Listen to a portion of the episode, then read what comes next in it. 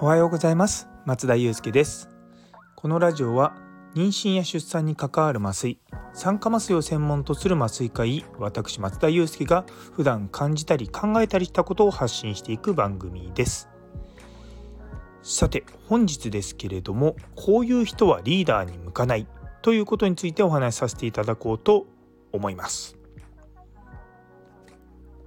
結構最近まあいろいろとリーダー論みたいなことがね話してると思うんですけれども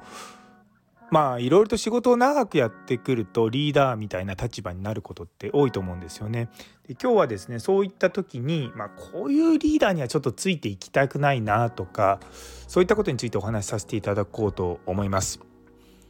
で最初に答え言っちゃうとあの変化を嫌う人ってもうめちゃめちゃリーダーに向いてないと思うんですよね。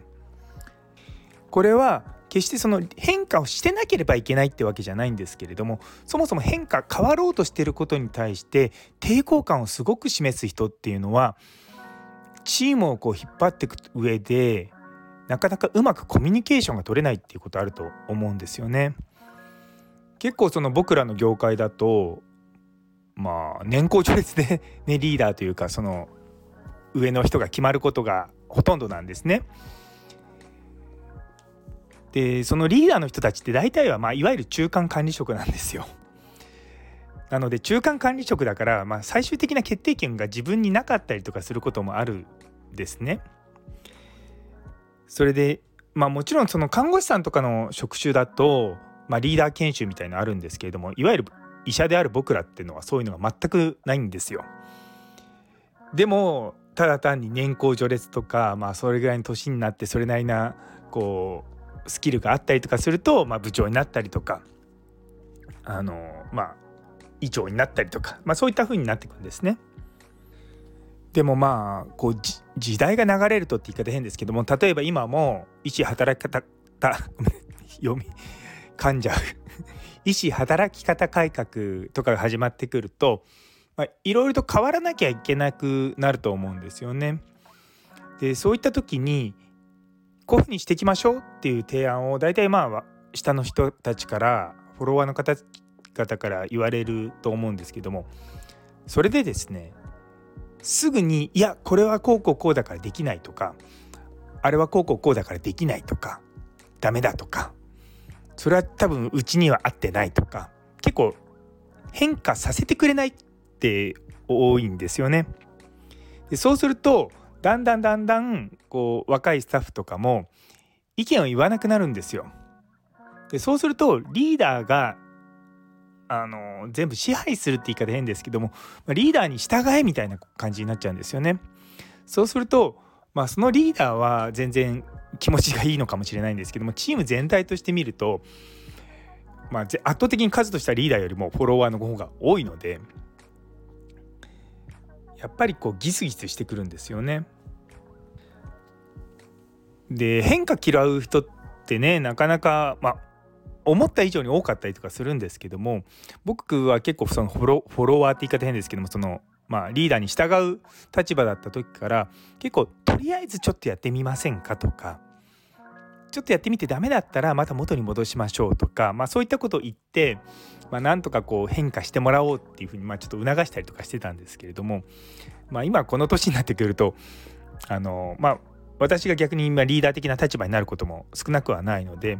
もうどんどんどんどん若い人たちからですねいろんな意見を募ってガチャガチャガチャガチャ変えていくっていうのがよくあります。まあね逆にまあ変えすぎるとねあの困っちゃうって人もね中にはいると思うし、まあ、そこはまあいい塩梅でって言い方なんですけどもあの、まあ、少しずつ変わっていくっていうのがすごく大事だよって話はよくするんですけれどもただやっぱり変化をするっていうことを嫌っちゃいけないだろうなと思います。まあ、全ての変化が必ずしも改善するとは思わないんですけども全ての改善っていうのは変化から生まれてくるわけですよ。なんで常に変わるっていう気持ちがやはりあのいろんな人たちがついてきたいとかうんまあそのまあ 結局リーダーについていきたいってことはまあチームとして組織にまあ忠実になっていく言い方ですけどロイヤリティがまあ上がっていくっていうところにつながるのでやはりそういった人をですねこうリーダーに据えるっていうのは大事だと思うんですよね。逆にあこの人本当変化嫌うなっていう人っていうのはいや徹底的にリーダー向いてないと思うんですよね。まあでも、まあ、人間なのでいつか変われると思うんですよね。でもまあ変化を嫌う人は自分を変えることも嫌うのでもうダメな ダメなって言い方変ですけどもフォフォローしたくないリーダーの人はどんどんどんどん人が離れていってそうなってくるともうリーダーとしての、まあ、機能しなくなってくると思うので、まあ、そうすると、まあ、さらに上の人たちからちょっとあなたって言われたりとかね、まあ、そういったことになるのかなと思います。いやもちろんね今まで通り何も変わらずねやっていけばね気は楽なんですけれどもそれやっていくとどんどんどんどん時代に取り残されちゃうのはもうね歴史が証明してるんでまあ変わっていくっていうのはすごくまあ当たり前のことだと僕は思うんですけどもねなかなかでもそうならない人もまあ少なくないのはねわからないでもないんですけれどもっていうところですね。はい皆さんも何かこう変えたこととかもう1年も3ヶ月ぐらい経ったの、まあ、経つので、まあ、思い返してみてもいいのかなと思います。というところで最後まで聞いてくださってありがとうございました。